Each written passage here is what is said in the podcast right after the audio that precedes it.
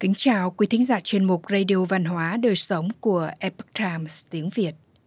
Hôm nay, chúng tôi hân hạnh gửi đến quý vị bài viết có nhan đề Mưu lược của quan trọng về phương diện tài chính quốc gia, phần 1. Bài viết do Lý Trinh Trương thực hiện, Tiểu Minh biên dịch.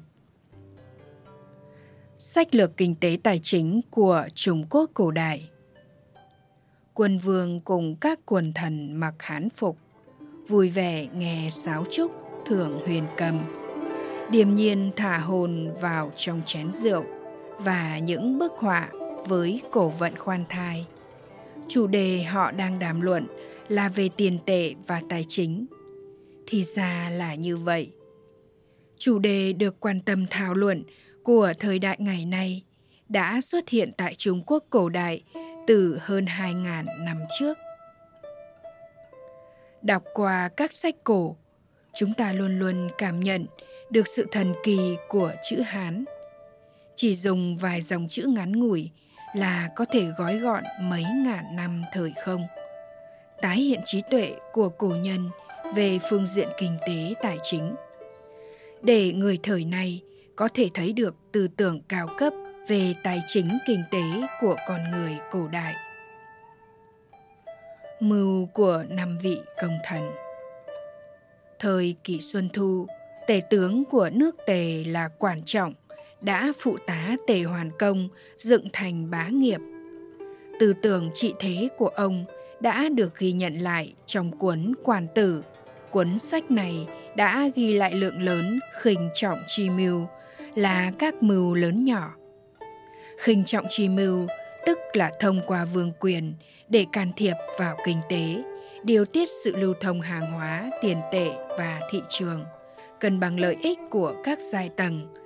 Đồng thời, thông qua việc kìm hãm các nhà tài phiệt lũng đoạn thị trường để bảo hộ quyền lợi của bách tính. Khinh trọng chi mưu của quan tử đã dùng hợp một cách hoàn mỹ, hoàn cảnh tự nhiên tư tưởng kinh tế và đại cường triều chính của thời đó vào làm một. Tề Hoàn Công muốn thành tựu bá nghiệp, cần phải thiết lập hàng loạt chính sách triều cương để hướng đến mục tiêu này, để đạt được dần giàu nước mạnh.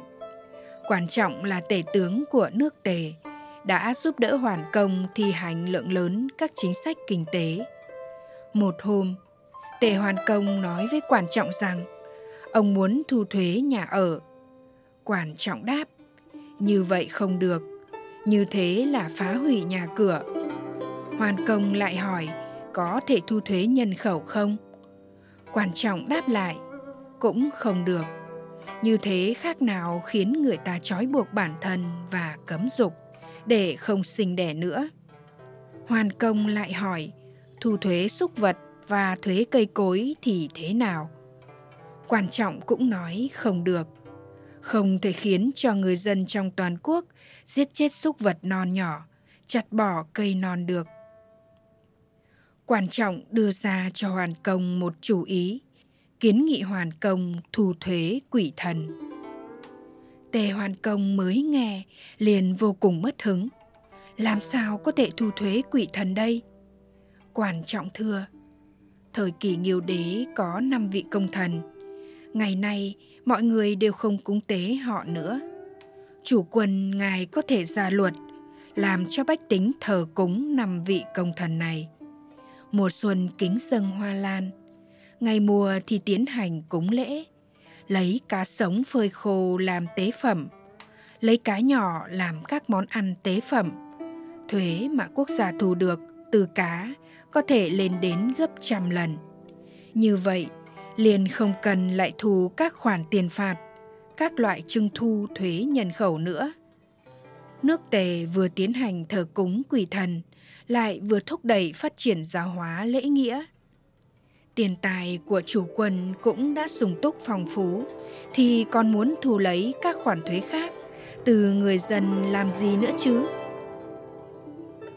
Quan trọng áp dụng đạo lý đại đạo vô hình, sinh dục thiên địa – của đạo gia vận dụng vô cùng linh hoạt thuật khinh trọng vốn dĩ việc giáo hóa lễ nghĩa và thu lấy lợi ích là hai sự việc không liên quan với nhau. Nhưng khi qua tay quản trọng, lại dung hợp hai việc này làm một, không chỉ đạt được mục đích làm cho ngân khố quốc gia sung túc, mà còn làm cho tục lệ kính trời, nhớ ơn tổ tiên của xã hội được truyền thừa. Kế Hành Sơn Người hiện đại cho rằng cạnh tranh trong kinh doanh là loại chiến tranh cao cấp không hề có khói thuốc súng.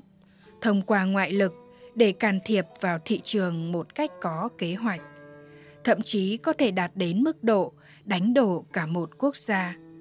Trong cuốn Quản tử cũng có ghi lại chuyện quan trọng dùng phương thức thường chiến không đánh mà thắng để hàng phục quốc gia khác.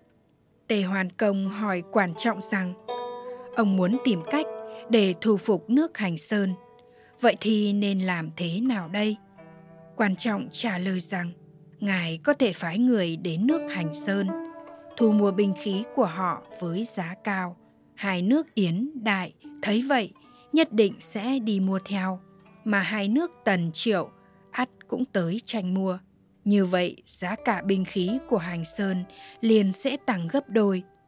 Nếu như tạo thành cục diện thiên hạ tranh giành mua, thì giá cả binh khí của Hành Sơn sẽ còn tăng lên gấp 10 lần.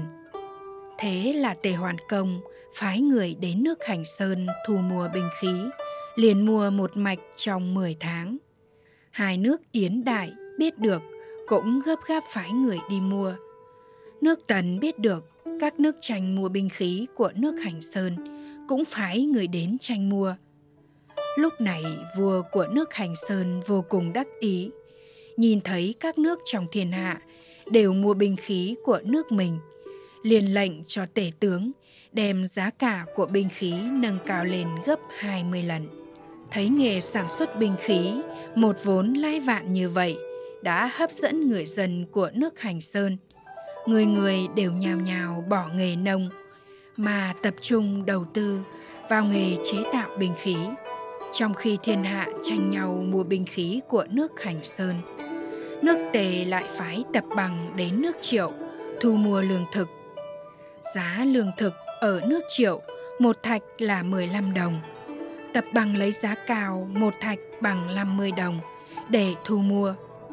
Sau khi các nước nghe được, liền tranh nhau đem lương thực vận chuyển đến nước Tề bán. Nước Tề mua sắm bình khí, mua một mạch 17 tháng, lại mua lương thực suốt trong một năm. Sau đó đóng cửa ải, cắt đứt quả lại với nước Hành Sơn. Bởi vì toàn bộ bình khí của Hành Sơn đều bán cho các nước khác. Này đối mặt với đại quân của nước Tề áp sát biên giới, nước Hành Sơn vô lực chống đỡ, đành phải dâng nước đầu hàng cho Tề. Quan trọng chính là vận dụng khinh trọng chi thuật như thế. Đã chiến thắng một trận chiến mà không hề có khói lửa, giúp Tề Hoàn Công thu phục một quốc gia. Chẳng trách được Thái Sử Công từ Mã Thiền đã thốt lên rằng Thiên hạ hi hi, dài vì lợi lai, thiên hạ nhương nhương, dài vì lợi vãng. Nghĩa là thiên hạ rộn ràng đều vì lợi mà đến, thiên hạ nhốn nháo đều vì lợi mà đi. Ý nói cả thiên hạ đều chạy theo lợi. Quả là một câu đã nói được hết thảy. Kế cắt cảnh cây Tề Hoàn Công thấy bách tính khắp nơi đều sống nghèo khổ, mặc áo rách, đi giày nát, liền hỏi quản trọng, có biện pháp nào có thể làm cho giá cả, vải vóc, lụa là giảm xuống không? Quản trọng thưa, vậy liền xin chủ quân hạ lệnh cho chặt bỏ các cành cây bên ven đường hết đi, chỉ cần chưa lại làm sao cho bóng mát chỉ khoảng vài tấc là được Tề Hoàn Công cho truyền lệnh ấy xuống chưa đến một năm. Bách tính khắp nơi liền có thể mặc quần áo lụa là, chân đi dài lành. Tề Hoàn Công không hiểu được cái lý trong đó, gọi quản trọng đến hỏi, rốt cuộc là có chuyện gì? quản trọng nói, khi chưa chặt bỏ những cành cây bên ven đường thì các mối quan hệ giữa các cô gái chàng trai vốn rất tốt thường hẹn nhau đi chợ sau khi phiên chợ tan thì họ lại gặp gỡ ở dưới tảng cây. Tâm sự cả ngày cũng không muốn về nhà. Những người nam nữ trung niên đẩy xe ngang qua, lại gặp gỡ nhau dưới bóng cây. Cùng nhau vui đùa nhảy múa, cả ngày không muốn về nhà. Các vị phụ lão cũng sẽ gặp nhau dưới bóng cây, cùng nói chuyện trên trời dưới biển. Cả ngày không muốn về nhà. Như vậy đất đai bị bỏ hoang không người đi khai khẩn. Người dân nhàn rỗi không gieo trồng ngũ cốc. Không trồng dâu, cũng không kéo tờ bóc kén, không đi dệt vải. Thử nghĩ xem, một gia đình liền có ba dạng người không muốn về nhà, thì giá cả, vải vóc lụa là có thể nào không đắt được đây? Đương nhiên, đồng thời với việc chặt bỏ cành cây thì quan trọng cũng thông qua các cơ cấu quản lý nhân dân các cấp, đưa những người dân nhàn rỗi, bố trí đến các vị trí công việc cho từng người. Người dân ai nấy đều tự chịu trách nhiệm về công việc của mình, chăm chỉ làm việc. Như thế, dân chúng tự nhiên là cơm no áo ấm. Vấn đề giá cả hàng hóa liền theo đó mà giải quyết dễ dàng. Kế sách, kể công. Trong thời gian chiến tranh tranh khưu, có bách tính vì trợ giúp quân nhu cho quốc gia đã thông qua việc cho vay lấy lãi để đóng thuế, đóng góp các chi phí cho quốc gia.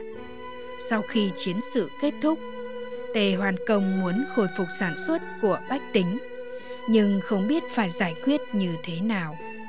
Quan trọng liền kiến nghị dùng phương pháp kể công, tức là khen ngợi các phú hộ đã bỏ tiền ra cho vay ở các châu quận, sơn cổng nhà và nâng cao bậc cửa bên trong nhà của họ. Người đứng đầu châu cầm danh sách những người cho vay, thông báo với các làng xã rằng quốc quân sẽ phái sứ giả đến dân gian bái phỏng những người này sớm thôi. Tề hoàn công lệnh cho tám vị sứ giả mang các loại ngọc bích đến tặng cho những người đã cho vay, nói là tặng đồ ăn thức uống cho họ.